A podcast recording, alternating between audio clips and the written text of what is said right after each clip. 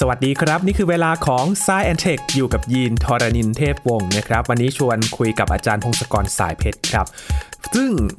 คุณผู้ฟังฟังตอนนี้จะนั่งเฉยๆ ไม่ได้แน่นอนครับ เพราะว่าวันนี้เราจะพูดถึงการวิจัยครับเขาแนะนำโดยเฉพาะสำหรับมนุษย์ออฟฟิศที่นั่งทำงานนานๆนะครับ ให้ลุกเดิน 5 นาทีทุกๆ ครึ่งชั่วโมง ที่จะช่วยแก้ปัญหาสุขภาพเสีย เพราะการนั่งนานเกินไป วันนี้จะชวนมาลุกขยับขยื่นร่างกายกันนะครับ กับ s ซ e n t e c h ตอนนี้ครับ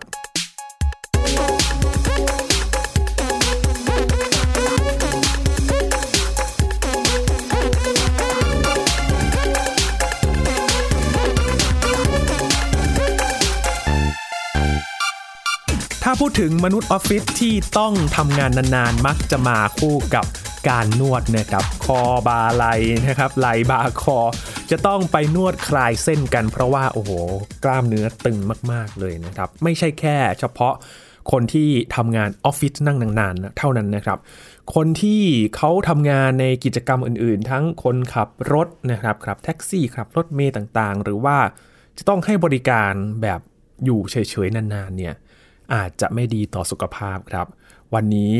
ก็เลยมีงานวิจัยนะครับ มาดูกันว่าวิธีการนี้เนี่ยจะช่วยแก้ไขปัญหาในเรื่องของสุขภาพจากการนั่งนานๆ หรือว่าอยู่เฉยๆนานๆ ได้อย่างไร อยู่กับอาจารย์พงศกรสายเพชรแล้วครับ สวัสดีครับอาจารย์ครับสวัสดีครับคุณยีนสวัสดีครับท่านผู้ฟังครับ รับรองว่าฟังตอนนี้จะอยู่เฉยๆไม่ได้นะครับอาจารย์ ครับใช่ใช่น่าจะมีประโยชน์ครับตอนนี้นะครับครับมันมีงานวิจัยที่เพิ่งตีพิมพ์เมื่อต้นปีเนี่ยครับเขาทำการทดลองอะว่า คนที่ต้องนั่งนานๆเนี่ย ควรจะทำอะไรบ้างเขาเปรียบเทียบ คือเรารู้อยู่แล้วว่าไอ้การนั่งนานๆต่อเนื่องเนี่ยมันน่าจะมีผลเสียต่อร่างกายครับมันจะแบบว่าทำให้โรคอะไรต่างๆ ตามมาเยอะอะนะครับอืมคือนั่งนานๆที่เขาคิดว่าแบบว่านั่งเกินชั่วโมงต่อเนื่อง หรือว่านั่งทั้งวันเกิน4ชั่วโมงอย่างเงี้ย อันนี้คือนั่งนานแล้วนะครับครับไอ้โรคต่างๆมันตามมาเยอะเลย จริง ๆ เนี่ยไอ้ข้อสังเกตอันเนี้ยก็มีคนสังเกตมา 70 ปีแล้ว นะโอ้คือมันมีงานตีพิมพ์ใช่ มันมีงานตีพิมพ์เกี่ยวกับเรื่องเนี้ยเมื่อตั้งแต่ 70 ปีที่แล้วครับเป็นงานจากอังกฤษนะครับ คือเขาสังเกตว่าพนักงานขับรถเมย์กับกระเป๋ารถเมย์คือเมื่อก่อนอังกฤษก็มีกระเป๋ารถเมย์นะครับครับคอยเก็บเงินคอยให้ผู้โดยสารเดินไปเดินเข้าเดินออกอะไรเงี้ยปรากฏว่าพนักงานสองประเภทเนี้ยแม้ว่าจะทำงานคู่กันไปเรื่อยๆนะ ปรากฏว่าโอกาสที่จะตายด้วยโรคหัวใจเนี่ย คนขับเนี่ยจะมีโอกาสตายมากถึงประมาณ 2 เท่าเลยเกือบเกือบสองเท่า โอ้นะ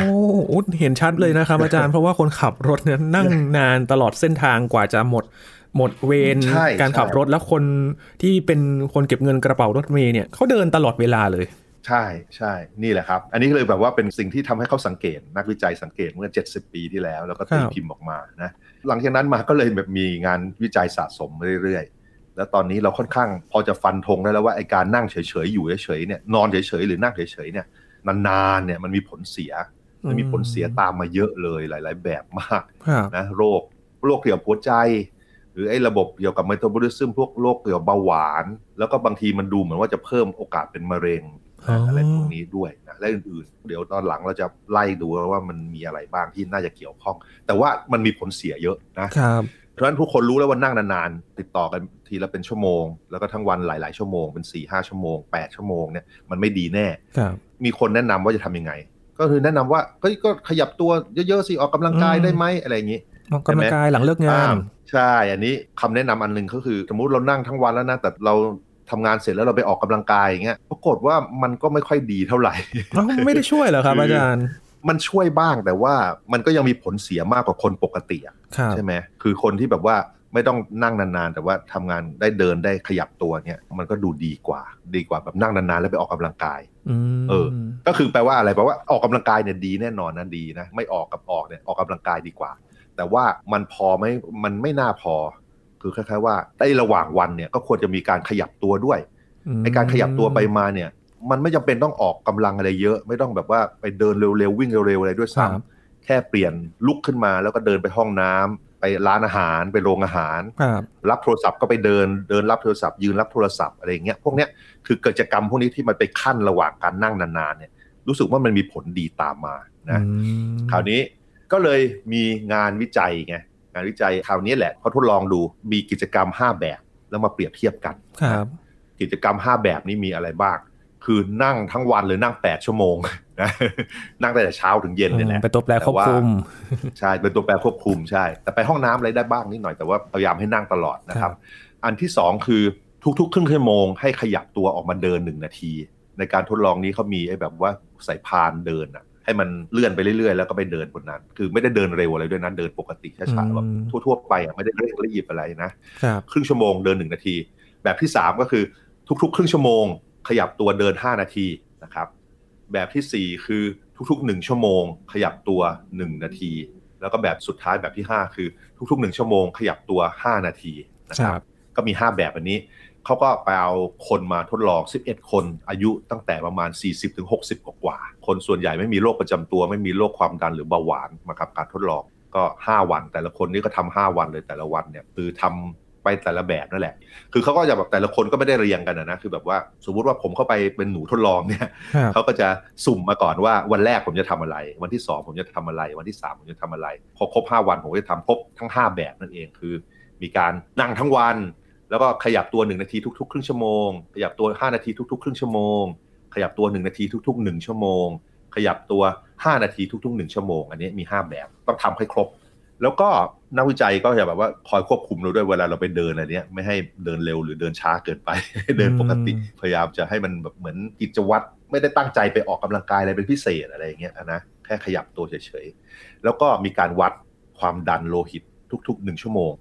ทุกๆชั่วโมงจะวัดความดันทีหนึ่งไปอย่างนี้เรื่อยๆ ตลอดการทดลอง แล้วก็ทุกๆ 15 นาทีมีวัดปริมาณกลูโคสด้วย ดูว่าปริมาณกลูโคสที่ในเลือดเนี่ยไอ้น้ำตาลในเลือดเนี่ยมันเยอะแค่ไหนนะครับ ทุกๆ 15 นาที ที่นั่งที่เขานั่งนี่ก็บอกแบบให้ดีนะเป็นเก้าอี้สำหรับสรีระเก้าอี้ ergonomic นั่งสบายอะไรอย่างเงี้ยโอ้ยังดีเลยนี่คือนั่งสบายเลยไม่ได้แบบลำบาก ตอนนั่งก็สามารถอ่านหนังสือหรือทำงานใช้แล็ปท็อปทำงานบนคอมพิวเตอร์ รับโทรศัพท์อะไรก็ได้ อาหารนี่เขาก็จัดเตรียมไว้จะให้เป็นอาหารมาตรฐานให้ทุกคนให้มันเหมือนเหมือนกันนะครับแล้วก็ตอนที่แบบว่าขยับตัวนี่ก็คือลุกยืนขึ้นมาแล้วไปเดินบนสายพานหรือไม่ก็ไปห้องน้ำ เดินปกติเบาๆ ไม่ต้องเร่งรีบ เดินไม่ได้ตั้งใจออกกำลังกาย ครบเวลาเขาก็วัดความดัน แล้วก็วัดน้ำตาลในเลือดนะครับ ซึ่งไอความดันโลหิตและน้ำตาลในเลือดเนี่ยมันเป็นตัวบ่งชี้เบื้องต้น ซึ่งสำคัญนั่นแหละคือตัวบ่งชี้ที่หลักๆ ที่ใช้ชี้ได้ว่าสุขภาพด้านหัวใจมันเป็นยังไง สุขภาพหัวใจและหลอดเลือดเป็นอย่างไรนะครับทำแล้วเกิดอะไรขึ้น ก็พบว่าถ้าเทียบกับตัวควบคุมเนี่ยตัวแปรควบคุมคือนั่งตลอดทั้งวันเนี่ยนั่งตลอดทั้งวันนี่คือแบบเป็นพื้นฐาน พอเทียบกันเนี่ย ปรากฏว่าไอ้ความดันโลหิตเนี่ยลดลงสำหรับทุกแบบที่มีการขยับตัวเลยก็ลดได้เยอะพอสมควรด้วยลดได้ถึงประมาณ 4-5มิลลิเมตรประหลอดก็คือหน่วยของความดันใช่ไหมครับความดันปกติเราก็อาจจะแบบร้อยี่สิบแปดสิบอย่างเงี้ยมีเลขมีสองตัว ตัวเลขพวกนี้ก็ลงไปประมาณ4ี่ถึงห้าซึ่งตัวเลขอันนี้มันเยอะพอสมควรเลยนะ มันเหมือนกับคนออกกำลังกายต่อเนื่อง ครึ่งปีเลยนะคือต้องฟิตขึ้นอย่างนั้นเลยนะใช่นะเพราะฉะนั้นการขยับตัวแค่ขยับตัวนี่ก็ดีมากแล้วนะสำหรับความดันนะครับสำหรับน้ำตาลในเลือดเนี่ยน้ำตาลในเลือดถ้ามันพุ่งสูงเกินไปหลังจากเราทานอาหารอะไรมันไม่ดี มันจะแบบไปกระตุ้นในที่สุดมันอาจจะเกิดเบาหวานอาการเบาหวานอาการที่เกี่ยวกับเมตาบอลิซึมต่างๆ ได้ สิ่งที่อยากให้ได้นี่ก็คือหลังจากทานอาหารหรืออะไรต่างๆเนี่ยไอ้น้ำตาลในเลือดมันไม่ค่อยพุ่งมันค่อยๆ เพิ่มแล้วก็ลงช้าๆอะไรเงี้ย แล้วก็ปริมาณไม่สูงนัก ปรากฏว่าสำหรับน้ำตาลในเลือดเนี่ยมันจะมีลดอย่างเห็นได้ชัดในการทดลองแบบหนึ่งก็คือ การขยับตัว 5 นาทีสำหรับการนั่งทุก ๆ 30 วินาทีนะครับแต่ว่าชั่วโมงหนึ่งนี่ก็คือมีสองครั้งอะไปขยับตัวไปเดินนะสองครั้งใช่ไหมครั้งละห้านาทีนะครับน้ำตาลในเลือดมันจะดีขึ้น นี่คือสิ่งที่เขาพบ แล้วก็อย่างแรกมันทดลองกับคนอายุ 40-60 ใช่ไหมกลางคนขึ้นไปนะแค่ 11 คน แต่คิดว่า มันเชื่อได้พอสมควร เพราะฉะนั้นสิ่งที่ทีมนี้เขาทำก็คือเขาพยายามเพิ่มจำนวนคนด้วย แล้วก็เพิ่มช่วงอายุด้วย คือดูตั้งแต่เป็นวัยรุ่นอะไรขึ้นไปด้วยว่ามันมีผลดีอย่างนี้หรือเปล่านะครับแล้วก็มีมีคำแนะนำที่ทีมวิจัยพูดบอกออกมา ซึ่งมันน่าจะไม่มีโทษก็คือ ถ้าเกิดต้องการคุมน้ำตาลในเลือดเนี่ย ก็ควรจะขยับตัว 5 นาทีทุก ๆ 30 นาที ก็คือแปลว่า ในระหว่างวันเนี่ยทำนู่นทำนี่ไปสักครึ่งชั่วโมงแล้วก็ไปเดินสักหน่อยห้านาทีอะไรเป็นต้นนะครับจริงๆมันไม่ต้องไม่ต้องแบบไปวิ่งอะไรด้วยนะแค่เดินเดินไปห้องน้ำเดินไปดื่มน้ำเดินไปร้านอาหารซึ่งเอาไปกินเยอะไปอาจจะไม่ดีแต่ว่าแต่ว่าหมายความว่าตอนแบบว่าระหว่างตอนพักเที่ยงอะไรอย่างเงี้ยอาจจะเดินไปหน่อยเดินไปทานอาหารไกลๆหน่อยอะไรเป็นต้นนะครับ อันนี้ถ้าจะคุมน้ำตาลนี่คือ 5 นาทีขยับตัวทุกๆ 30 นาที สำหรับการลดความดันโลหิตนี่ตราบใดที่มีการขยับตัวบ้างทุกๆครึ่งชั่วโมงหรือทุกๆชั่วโมงเนี่ยดีหมดเลยนะก็สำหรับผู้ที่ความดันสูงอะไรเงี้ยก็อาจจะขยับตัวมากขึ้นหน่อย ไม่ต้องหักโหมแค่เดินเดินไปเดินมานะครับแล้วก็อีกอันหนึ่งอีกอันที่เขาสังเกตก็คือ ถ้าเกิดขยับตัวทุก ๆ ชั่วโมงเนี่ยไม่ว่าจะเป็นหนึ่งนาทีหรือห้านาทีเนี่ยมันก็ไม่มีผลกับน้ำตาลในเลือดคล้ายๆว่ามัน ห่างเกินไปห่างเกินไป นานเกินไป นานเกินไป อาจจะนั่งนานเกินไป นั่งได้ชั่วโมงแล้วถึงจะถึงขยับอะไรเงี้ยอาจจะเขาบอกไม่มีผลนะ เพราะฉะนั้นถ้าจะให้เป็นผลกับน้ำตาลนี่ก็ต้องครึ่งชั่วโมงแล้วก็ห้านาทีด้วยนะครับแล้วก็มีการสังเกตเพิ่มเติมดูแบบว่าดูอารมณ์ของผู้ทดลองเนี่ย ดูอารมณ์แล้วความเหนื่อยล้าต่างๆ ถ้าเกิดมีการขยับตัวนะ ยกเว้นอันที่ขยับน้อยที่สุดเนี่ยคือไอ้ขยับหนึ่งนาทีทุก ๆ ชั่วโมงเนี่ยอันนั้นคืออันที่ไม่ได้ผลสำหรับอารมณ์ แต่อันอื่นๆเนี่ยดูเหมือนว่าอารมณ์มันดีขึ้น แล้วก็รู้สึกเหนื่อยล้าน้อยลงหงุดหงิดซึมเศร้าลดลงอะไรอย่างเงี้ยแล้วก็มีการทดสอบนั้นด้วยความฉับไวของสมองด้วยในการตอบคำถามหรือตัดสินใจพวกว่าไม่มีผลอะไรทำให้พวกนี้ไม่ได้ทำให้ฉลาดหรือฉับไวขึ้น น่าจะมีผลกับหัวใจแต่ว่าไม่มีผลกับสมอง ทีมก็เลยนี่แหละ ไปทดลองเนี่ยจะหาคนมากขึ้นเพิ่มขึ้น แล้วก็ทดลองไอ้แบบวิธีพักเบรกพักการเดินอะไรแต่กิจกรรมต่าง ยี่สิบห้าแบบกำลังทำกันอยู่ เดี๋ยวก็คงสักพักคงจะตีพิมพ์ออกมาว่าจะเกิดอะไรขึ้นนะครับคือแค่ห่างกันนิดเดียวเองนะครับ ทุกครึ่งชั่วโมงกับหนึ่งชั่วโมงหนึ่งชั่วโมงก็ถือว่านานไปแล้วสำหรับการนั่งเฉยๆอันนี้คือจากผลทดลองนะ จริงๆ ถ้าเกิดเราเลือกได้ก็คือเราก็ทำงานอะไรอย่างโฟกัส คือเราเป็นพนักงานออฟฟิศเนี่ยต้องนั่งเยอะใช่ไหมครับแล้วก็อาจจะโฟกัสการทำงานสักครึ่งชั่วโมง แล้วเราก็ไปเดินเดินเดินทำอะไรก็ได้ จะได้แบบนั้นด้วย สมมุติจะเล่นโซเชียลมีเดียอะไรอย่างเงี้ยใช่ไหมแทนที่เราจะนั่งเล่นที่โต๊ะอะไรอย่างเงี้ยเราก็ทำงานหลักให้เสร็จครึ่งชั่วโมงแล้วเราไปเดินเล่นโซเชียลมีเดียสักนิดนึงไม่กี่นาทีก็กลับมาทำงานใหม่ก็เป็นยกตัวอย่างนะไอ้นี่เป็นหนึ่งในงานวิจัย แต่ว่าไอ้เรื่องเนี้ยเรื่องเกี่ยวกับการนั่งกับสุขภาพเนี่ยมันมีงานวิจัยเยอะมากเลย เป็นสิบอันเลยนะสิบอันนี่หมายความว่าไม่กี่ปี คือถ้าเกิดรวมตั้งแต่ เจ็ดสิบปีที่แล้วน่าจะเป็นร้อยแต่ผมผมไม่ได้ดูเยอะอย่างนั้นผมดูอันหลักๆไม่กี่อันนะครับ แต่ว่าเท่าที่นักวิจัยในสาขานี้มีความเห็นทางเดียวกันก็คือ การขยับตัวเนี่ยระหว่างวันการขยับตัวทีหน่อย ทุก ๆ ครึ่งชั่วโมงอยู่เนี่ยมันมีผลดีต่อสุขภาพร่างกายและสุขภาพจิต มีแรงจูงใจมากขึ้น แล้วก็ลดอาการซึมเศร้า มีสมาธิดีขึ้น อันนี้คือสิ่งที่น่าจะมีผลดีต่อพวกเราแล้วเราก็ทำได้เลย ไม่ต้องลงทุนอะไรใช่ไหมคือทุกครึ่งชั่วโมงแล้วก็ไปเดินสักหน่อย เดินขยับตัวทุกๆๆๆแล้วกลับมานั่งใหม่ได้ มีการแนะนำกิจกรรมที่อะไรเนี่ยบางทีถ้าเกิดคิดว่าจะต้องทำอะไรบางอย่างทุกๆครึ่งชั่วโมงแล้วต้อง 5 นาทีบางทีเราก็คิดไม่ออกใช่ไหมครับคำแนะนำอันนี้คือไม่ใช่จากงานวิจัยนี้นะ แต่ว่าจากงานวิจัยโดยรวมทั้งหลายเนี่ยคนที่เขาเสนอขึ้นมาที่เรื่องเกี่ยวกับด้านนี้เนี่ยก็คือเวลาโทรศัพท์ให้ยืนคุยซะยืนอยู่ที่โต๊ะเนี่ยนะเนอยืนใช่ยืนหรือว่าออกไปเดินตรงไหนก็ได้สักแห่งหนึ่งมันจะบังคับให้เราขยับตัวไงใช่ไหมถ้าเกิดจะรับโทรศัพท์เนี่ยก็โอเค ต้องยืนแล้วแล้วก็ลุกจากหน้าจอคอมพิวเตอร์ไปห้องน้ำครึ่งชั่วโมงก็ไปสักทีก็ได้ หรือว่าออกไปเดินไปรดน้ำต้นไม้แถวนั้นแถวออฟฟิศก็ได้แล้วเดินกลับมา อันนี้คำแนะนำเขานะซึ่งถ้าทำก็ดีนะมันก็คล้ายบังคับเราใช่ไหมแล้วก็มันไม่ได้ดูไม่ได้หนักหนาอะไรแล้วก็เอนจอยมีความสุขด้วย อีกอันนึงคือใช้บันไดมากขึ้นคือไหนๆชั้นสองชั้นก็เดินหน่อยอะไรเงี้ยก็ดีน่าจะดี ถ้ามีการประชุมอะไรเงี้ยแบบว่าหรือพูดคุยกันนั่นแน่อะไรเงี้ยลองยืนหรือเดินไปด้วยวันไหมครับคือบางทีบางแห่งเนี่ยเขานั่นเลยนะ แบบว่าสามารถเดินประชุมกันได้นะ คือในประเทศไทยที่มีแดดเยอะๆมาจะไม่ค่อยมันเท่าไหร่แต่ว่าในที่แบบวันอากาศแบบมันเดินได้ก็เดินคุยกันไปได้ประชุมกันได้ความจริงมันมีงานวิจัยด้วยว่าไอ้การรู้สึกว่าการเดินเนี่ยทำให้สมองด้านความคิดสร้างสรรค์มัน ดูเหมือนจะทำงานดีขึ้นด้วย อันนี้อาจจะเป็นผลพลอยได้ เวลาทานอาหารเนี่ย พยายามไปทานที่มันไกลๆโต๊ะหน่อยแบบไปเดิน เดินไปหยิบอาหารไปที่ห้องอาหารโรงอาหารอะไรอย่างเงี้ยมันบังคับให้ตัวเราเคลื่อนที่ไปไกลๆแม้ว่าสมมุติเราเอาอาหารแพ็คมาเอาใส่กล่องมาจะกินเนี่ยเราอยากกินที่โต๊ะเราไปนั่งเดินออกจากโต๊ะไปไกลๆก่อนเราบังคับบังคับให้เราขยับตัว มีการแนะนำบอกว่า เวลาจะติดต่อเพื่อนร่วมงานเงี้ยแทนที่จะโทรเรียกหรือส่งเมสเซจไปลองเดินไปดูไหมเดินแล้วไปเรียกเรียกเดินไปบอกไปบอกใช่เดินไปบอก แต่บางทีมันก็อาจไปรบกวนเขานะไม่นี่อันนี้ก็ต้องดูมารยาทเราจะเอาอยัางไงดีอืมนะคือไอ้เรื่องพวกนี้มันก็มันน่าจะมีเหตุผลแหละเพราะว่าครับจริง ๆ มนุษย์เนี่ยโฮโมเซเปียนเนี่ยเป็นสิ่งมีชีวิตประหลาดแบบหนึ่งคือเราสามารถเดินและวิ่งได้นานและไกล เราวิ่งอาจจะไม่เร็วมาก แต่ว่าไปได้ไกลมากเลยนานมากเลย เราสามารถเดินไปครึ่งวันได้สบายนะอืมหรือวิ่งได้เป็นชั่วโมงอะไรอย่างเงี้ยนะครับใช่ไหมพวกเราเนี่ย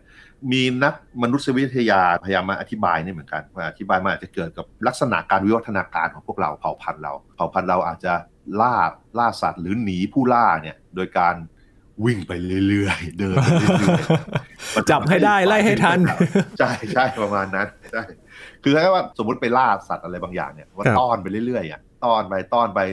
สี่ห้าชั่วโมงสัตว์หมดแรงนอนพักอืมแล้วเราก็ไปจับได้อะไรเป็นต้นครับเพราะฉะนั้นร่างกายของเรามันออกแบบประมาณอย่างเงี้ยคือแบบว่ามันถูกวิวัฒนาการมันจนมีประสิทธิภาพเพื่อเคลื่อนไหวอะ่ะแล้วพอสภาพแวดล้อมมันเปลี่ยนไปใช่ไหมเดี๋ยวนี้เราทำมาหากินโดย เราไม่ต้องไปล่าสัตว์หรือว่าไปเก็บของอะไรใช่ไหมเรานั่งทำงานที่คอมพิวเตอร์แล้วเราก็เอาเงินไปซื้อของในร้าน สะดวกซื้อเพราะฉะนั้นร่างกายนี้มันเลยไม่เหมาะกับชีวิตประจำวันที่เรามีอยู่ครับก็เลยมีเนี่ยแหละมีคำแนะนำว่าพยายามขยับตัวเพื่อให้มันทำงานอย่างที่มันควรจะเป็นบ้าง แค่การลุกยืนหรือขยับตัวเนี่ยกล้ามเนื้อต่างๆ มันต้องทำงานร่วมกัน มันจะต้องมีการรักษาสมดุลอะไรต่าง ๆ ตัวมันขยับอะกล้ามเนื้อมันขยับทำงานตลอดเลย มันก็แบบไปทำให้อะไรระบบหัวใจเส้นเลือดอะไรมันทำงานตามอย่างที่ควรจะเป็นม แล้วพอเลือดมันสูบฉีดเยอะขึ้นมันก็อาจจะทำให้เรามีอารมณ์อะไรดีขึ้นด้วยอะไรเงี้ยไม่รู้สึกซึมเศร้าก็เป็นไปได้ คือขบวนการเป๊ะๆว่าสารเคมีอะไรทำให้เกิดอะไรอะไรเนี่ยมันก็ยังศึกษากันอยู่ แต่ว่าก่อนที่เราจะรู้รายละเอียดทุกอย่างเนี่ย การขยับตัวทุกๆ ครึ่งชั่วโมงเนี่ยน่าจะมีผลดีต่อเราแล้วนะครับอืมนะครับไม่จำเป็นต้องไปวิ่งครับรอบออฟฟิศขนาดนั้นนะฮะมาราธอนแล้วก็ค่อยกลับมานั่งไม่ต้องไม่ต้องไม่ต้องไม่ต้อง อันนี้คือสิ่งที่เขาเน้นเลยนะ ไม่ต้องไม่ต้องวิ่งเดินเดินเดินไปเบาเดินไปๆเล่นเหมือนขยับขยื่นร่างกายทั่วไป ใช่ ซึ่งมันดูดีมันง่ายสำหรับทุกคนนะทุกคนทำได้ครับอันเนี้ยแล้วก็บาดเจ็บโอกาสบาดเจ็บน้อยลงด้วยอืมนะถ้าเกิดไม่ขยับตัวแล้วเกิดอะไรขึ้น อันนี้มีงานวิจัยหลากหลายที่บอกว่านั่งเกิน4ชั่วโมงต่อวัน แล้วไม่ขยับตัวครับอาจมีผลที่เกี่ยวกับไอ้พวกเอนไซม์ที่แบบย่อยสลายไขมันในเลือดเนี่ยประสิทธิภาพมันลดลงโอ้อันนี้ก็ทำให้โอกาสโรคหัวใจเพิ่มขึ้นจริงไหม อันนี้มีการทดลองหลายอันเหมือนกันที่โชว์อย่างนี้ อีกหลายอันก็บอกว่าไอ้อัตราการเผาผลาญพลังงานในร่างกายก็ลดลงด้วยครับนะก็แปลว่ามันอ้วนง่ายขึ้นนั่นแหละ แล้วการนั่งอยู่กับที่จุมปุกอยู่เนี่ยมันทำให้ระดับน้ำตาลในเลือดมันเริ่มผิดปกตินี่เรื่องเบาหวานอีกแล้ว ความดันและปริมาณอินซูลินในเลือดมันจะผิดปกติความดันสูงขึ้น มันก็ทำให้เกิดโรคที่เกี่ยวกับหลอดเลือดเกี่ยวกับเบาหวานนะและอีกอันก็คือพวกกล้ามเนื้อในขามันจะเสื่อมลง มันจะฝ่อลงครับทำงานแย่ลงนะโรคต่างๆที่ตามมามีอะไรก็โรคหัวใจ เบาหวานโรคอ้วนมะเร็งบางประเภท เข้าใจว่ามะเร็งนี่มันอาจจะเกี่ยวกับระบบภูมิคุ้มกันของเราที่แย่ลงอะอืมแต่ว่าจริงๆ พวกเราทุกคนนั่งเฉยๆก็มีเซลล์มะเร็งลอยไปลอยมาเป็นล้านอยู่แล้วล่ะครับแต่ว่าที่เราไม่ เป็นมะเร็งป่วยเนี่ยเพราะว่าภูมิคุ้มกันมันตรวจเจอแล้วก็ทำลายเซลล์เหล่านั้นไป แต่ถ้าเกิดภูมิคุ้มกันไม่ค่อยทำงานเนี่ยมันก็จะมีโอกาสที่ว่าเซลล์มะเร็งมันเติบโตได้ แล้วในที่สุดมันใหญ่เยอะพอมันก็ทำให้มีโรคมะเร็งของเราได้ อันนี้ก็อาจจะเกี่ยวกันอันนี้คือมีนักวิจัยคาดว่าจะเป็นอย่างนั้นครับนะ เรื่องปวดหลังเนี่ยก็มีเยอะนั่งนานโอ้ๆปวดหลังเพราะว่าจะพูดแล้วก็เสียวหลังปวดเลยเนาะแม้ว่าจะเป็นเก้าอี้นั่นเลยนะเก้าอี้สรีระเก้าอี้เออร์โกนอมิก มันก็ปวดได้นะเพราะนั่งนานๆนะอ๋อใช่ไหมมันไม่จำเป็นว่าซื้อเก้าอี้มาดีๆแพงๆแล้วมันจะไม่ปวดนะครับถ้านั่งนานเกินไปมันก็ไม่ดีอยู่แล้วมีก็มีเรื่องเกี่ยวกับสมองเสื่อมการทำงานของสมองเสื่อมซึมเศร้า ซึมเศร้ามากขึ้นคือถ้านั่งมันนานเยอะๆมันมีโอกาสซึมเศร้ามากขึ้นจริงๆ แล้วก็กล้ามเนื้อทั่วไปก็เสื่อมได้นะครับ นี่คือสิ่งที่มันจะตามมาก็ต้องระวังนั่นแหละ เพราะฉะนั้นการแก้พวกนี้มันก็ดูตรงไปตรงมาก็คือขยับตัวมากขึ้น แล้วก็นั่งนิ่งๆ น้อยลงครับนะ แต่ทุกอย่างมันก็มีทางสายกลางนะไม่ใช่แบบว่าคุณไม่ต้องไป ไม่ใช่ว่าขยับตัวทุก15นาทีทุกๆครึ่งชั่วโมงมันก็ลุกเกินไปทำงานนิดนึงลุกแล้วใช่ใช่ใช่มันก็เกินไปเอาพอสมควรและสิ่งสำคัญคือมันไม่ต้องใช้แรงเยอะด้วยคือครับทำเดินปกติเนี่ยโอเคแล้ว เดี๋ยวนี้มันมีเทคโนโลยีเนี่ยพวก smart watch หรือสมาร์ทโฟนอย่างเงี้ยมันสามารถเตือนเราได้ว่ามีโหมดเตือนให้ยืนให้ขยับตัวอย่างเงี้ยนะอืมผมชอบมากเลยนี่ผมใส่สมาร์ทวอชเนี่ยนาฬิกาเนี่ยเดี๋ยวมันก็บอกว่า ยืนได้แล้วไปขยับตัวได้แล้วอ๋อแล้วเราก็เห็นปุ๊บเราก็โอเคไปก็ลุกขึ้นไปไปเดินตุ๊บตุ๊บตุ๊บตุ๊บตุ๊บนิดหน่อยเอออืมนะก็อันนี้นะครับคือสิ่งที่ควรจะทำแล้วก็การนั่งทั้งวันแล้วไปออกกำลังกายไม่แก้นะไม่แก้มันมีมันมีผลเสียสะสมจากการนั่งด้วยครับนะการออกกำลังกายมันไม่ได้แก้ผลเสียอย่างนี้ทั้งหมด คือระหว่างวันเราต้องมีการขยับตัวด้วย เราไม่ควรอยู่นิ่งนานๆ นะครับครับอ่ายินนึกถึงอยู่เรื่องหนึ่งครับอาจารย์คือการที่แบบนั่งนานๆ หรือว่านอนนานๆ จะนึกถึงผู้ป่วยที่นอนติดเตียงเป็นเวลานาน แล้วพอรักษาหายแล้วพร้อมที่จะใช้ชีวิตตามปกติแบบเดิมแล้ว ก็จะต้องมีการกายภาพกันก่อนทำไมถึงจะต้องเริ่มกายภาพแล้วจะลุกไปเลยไม่ได้เหรอครับอาจารย์ คือการนอนเฉยๆเนี่ยมันทำให้กล้ามเนื้อมันไม่ได้รับน้ำหนักหรือ ทำงานอย่างที่ควรนะครับจะเสื่อมไปเรื่อยๆ จะสังเกตผู้ป่วยติดเตียงนานๆนี่รีบเลยนะครับนะอืมแขนขาก็จะรีบลงจะมีแผลอักเสบอะไรหลาย ๆ อย่างด้วยคือแบบว่าแผลกดทับอะไรต่างๆใช่ไหมเนี่ยร่างกายมันถ้าเกิดมันต้องอยู่นิ่ง ๆ นานๆเนี่ยมันผิดปกติของมันมาก มันก็จะมีผลเสียสะสมกล้ามเนื้อระบบข้างในทั้งหลาย ระบบฮอร์โมนฮอร์โมนระบบเลือดเนี่ยมันมีผลต่างๆ แล้วการที่ต้องทำกายภาพบำบัดนี่ก็คือต้องคืนความสามารถให้ระบบต่างๆ ในร่างกายคโดรัยบเฉพาะทั้งกล้ามเนื้อด้วยนะระบบเส้นเลือดอะไรต่างๆ อย่างในประเทศเราเนี่ยบางทีไม่ให้ความสำคัญพวกนี้เท่าไหร่คือสมมุติว่าป่วยหรือว่ามีผลกระทบกระแทกทางระบบประสาทหรือสมองหรือหัวไขสันหลังอะไรเงี้ย การที่ต้องรีบมาทำกายภาพอะไรเยอะๆเนี่ยบางทีมันทำให้สมองกล้ามเนื้อเส้นประสาทมันทำงานร่วมกัน แล้วมันสามารถรักษาตัวเองได้เร็วขึ้นอืมแล้วมันแบบบางทีมนก็หายใกล้เป็นปกติหรือปกติได้ครับใช่ไหมมันเหมือนกับการฝึกอะคือสมมุติมีอะไรบางอย่างทำงานไม่ได้ไปปุ๊บแต่ว่าเราไปกายภาพบำบัดให้ร่างกายเราขยับทำนู่นทำนี่พยายามทำนู่นทำนี่ แม้ว่าจะแบบมีคนมาช่วยก็ตาม หรือบางทีใช้เครื่องจักรพวกแขนหุ่นยนต์ขาหุ่นยนต์มาช่วยให้ขยับเนี่ย มันทำให้สมองทำให้ระบบประสาทกล้ามเนื้อมันพูดคุยกันมันส่งสัญญาณกันเยอะแยะไปหมดเลย แล้วสมองเราก็จะเรียนรู้โอกาสที่ว่ามันจะฟื้นคืนมาได้เต็มที่มันสูงขึ้น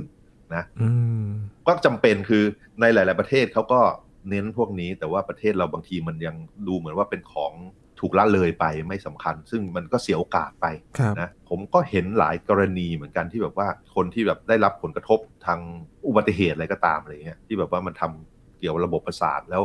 ไม่ได้ไปกายภาพบำบัดเนิ่นๆ หรือว่าบ่อยๆ เร็วๆ แต่ต้นเนี่ยบางทีมันก็มันน่าฟื้นคืนได้ดีกว่านั้นนะอืมเทียบกับคนที่คล้าย ๆ กันแต่ได้ทำกายภาพบำบัดครับครับ เพราะฉะนั้นนี่ทุกอย่างนะครับ การที่เราทำกิจกรรมการทำงานถ้านั่งนานๆทำอะไรนานๆเนี่ยควรจะปลีกเวลามาสักนิดหนึ่งพักสักนิดหนึ่งก็ยังดีใช่ไหมครับอาจารย์ เพื่อที่จะได้ใช่ครับใช่ให้ร่างกายนั้นได้ขยับขยื่น มีผลต่อสุขภาพด้วย ใช่ครับ คือระหว่างวันนะครับคำแนะนำจากการวิจัยนี้นะ และก็ความจริงงานวิจัยอื่นๆ ก็โชว์เหมือนกันว่ามันน่าจะเป็นประมาณนี้ก็คือทุกๆ ครึ่งชั่วโมงขยับตัวสักประมาณ 5 นาที ก็น่าจะได้ผลดี ต่อทั้งความดันโลหิตและก็ปริมาณน้ำตาลในเลือดนะครับ ซึ่งมันน่าจะแปลว่าเป็นสุขภาพทางเลือดทางหัวใจมันดีขึ้นครับครับนะแล้วก็สำหรับคนอ้วนๆเนี่ยได้ผลดีขึ้นกว่าคนปกติอยู่ด้วยนะ อันนี้คืองานวิจัยอื่นๆ คือแบบว่ายิ่งแล้วถ้าเกิดเราอ้วนอยู่แล้วเนี่ยนะพอขยับตัวมากขึ้น ผลที่ได้มันมันชัดเจนขึ้นไปอีก ชัดเจนกว่าคนที่ไม่อ้วนด้วยซ้ำผมก็เป็นหนึ่งในอ้วนนั่นแหละ ผมก็ต้องพยายามขยับตัวมากด้วยครับ ครับ ใครฟัง Science Tech ตอนนี้แล้วได้เวลาขยับขยื่นแล้วครับ ครึ่งชั่วโมงพอดี ในการขยับขยื่นร่างกายนะครับ บางคนฟังอยู่ลุกไปตั้งแต่ช่วง 5 นาทีแรกแล้ว น่าจะมีบ้างนะครับ เป็นงานวิจัยครับที่ยิงก็ไม่คิดเหมือนกันนะครับ ว่าจะมีการศึกษาเรื่องนี้มาถึง 70 ปีแล้ว แสดงว่าทุกคนก็มีปัญหาเรื่องการทำงานนั่งบนโต๊ะนานๆตั้งแต่อดีตแล้วนะ ครับใช่ใช่ก็สังเกตตั้งแต่นู้นเลยนะ คนขับรถเมย์อะนะเห็นเลยครับครับสิบปีแล้ว ครับชวนมาดูแลสุขภาพกันนะครับ วันนี้ขอบคุณอาจารย์พงศกรมาก ๆ เลยครับ ยินดีครับ สวัสดีครับ ครับ นี่คือ Science and Tech นะครับ คุณผู้ฟังติดตามรายการของเรากันได้ที่ www.thaipbspodcast.com ครับ รวมถึงพอดแคสต์ช่องทางต่างๆ ที่คุณกำลังรับฟังเราอยู่นะครับ อัปเดตเรื่องวิทยาศาสตร์ เทคโนโลยี และนวัตกรรมกับเราได้ที่นี่ทุกที่ทุกเวลากับไทย PBS Podcast ครับช่วงนี้ยีนทอรานินเทพวงศ์พร้อมกับอาจารย์พงศกรสายเพชรลาไปก่อนนะครับ สวัสดีครับ